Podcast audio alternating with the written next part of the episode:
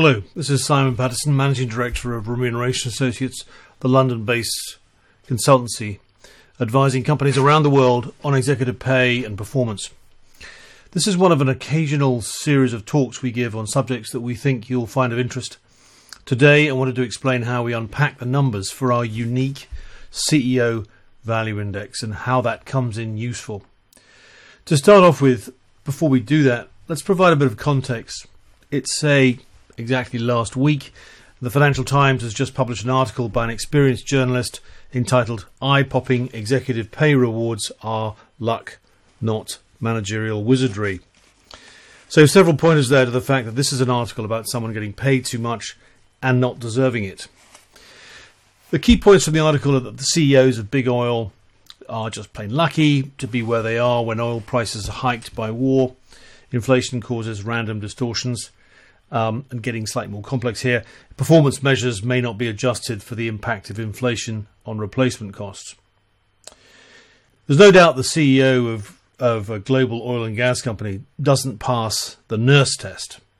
That's to say, if one were to open up the paper and on one side you have a picture of a CEO, and on the other, all the nurses one could hire with that CEO's pay, and then you ask the public to choose which they'd prefer to keep. Guess who they'd keep? The CEO or the nurses? Quite. But this is not a popularity contest.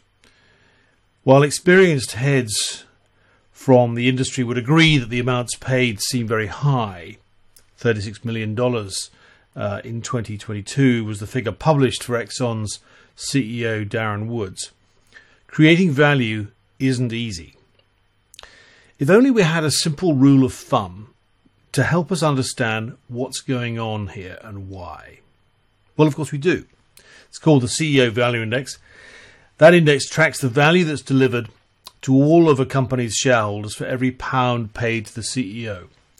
A typical FTSE 100 CEO barely reaches £500 paid to all of the shareholders. The top 10 index performers in the FTSE 100 range from 550 to 4,250 pounds paid for every one pound they're paid. By comparison, Exxon's CEO Value Index, and I'm working in GB pound sterling here, in 2022 was 5,271. In other words, he's worth it. He's paid a lot, but he's worth it as far as Exxon insur- investors are concerned. That analysis can be conducted, conducted for any firm anywhere in the world at any time and can be compared with our database, which has been accumulating data since 2012. What we do is we look at value added to shareholders by the company over a four year period and include changes in market capitalization, dividend payments, and share buybacks. We then look at total remuneration paid to the CEO over the same time frame, looking at all the salary paid, all the bonus actually paid, and the realized value of long term incentives during that period. The consistency of this finding is remarkable. The range of CEO Value Index outcomes has remained within a very consistent range for over 10 years. And so when we say an index is a top decile or better performer, we can back that up.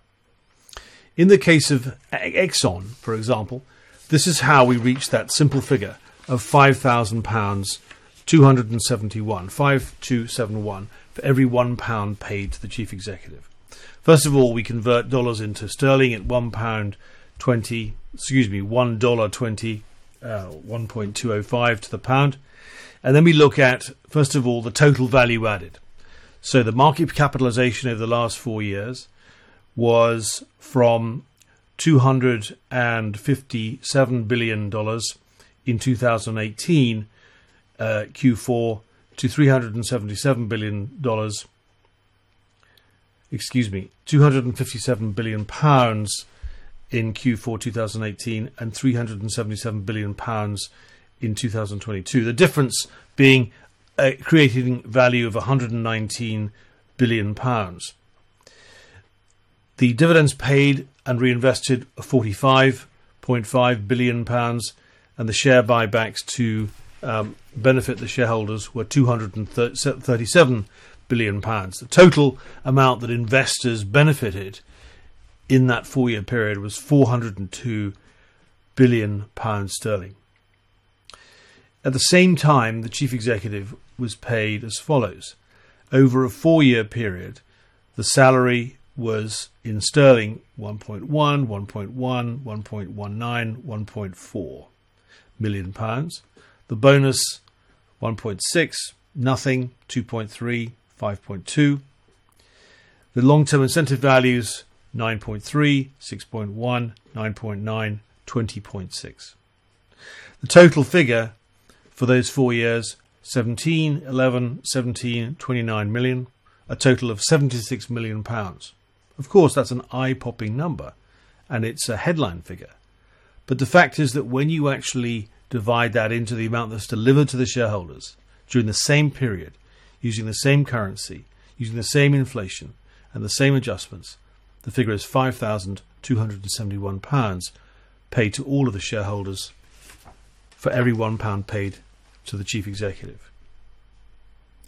So, bear in mind that we're looking at the same inflationary impact on both sets of figures. We're also looking at actual value creation delivered to all the shareholders, not some performance metric which can be, um, one might argue, manipulated. It's a very powerful, simple figure. So, for the shareholder, for example, it gives a clear and immediate evidence of whether their executives are delivering value relative to the total pay opportunity that's being offered.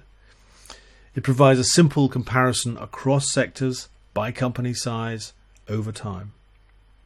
For remuneration committees and reward professionals, it provides the ability to review the results of incentive compensation design. How well did pay align with performance? How does our pay to performance align compared with other relevant comparators? And it allows you to calibrate future performance requirements given benchmark pay. For regulators and commentators, it's a comprehensive view of pay and performance across the UK over time and across sectors. A snapshot of pay to performance alignment, providing an objective commentary on recent regulatory changes.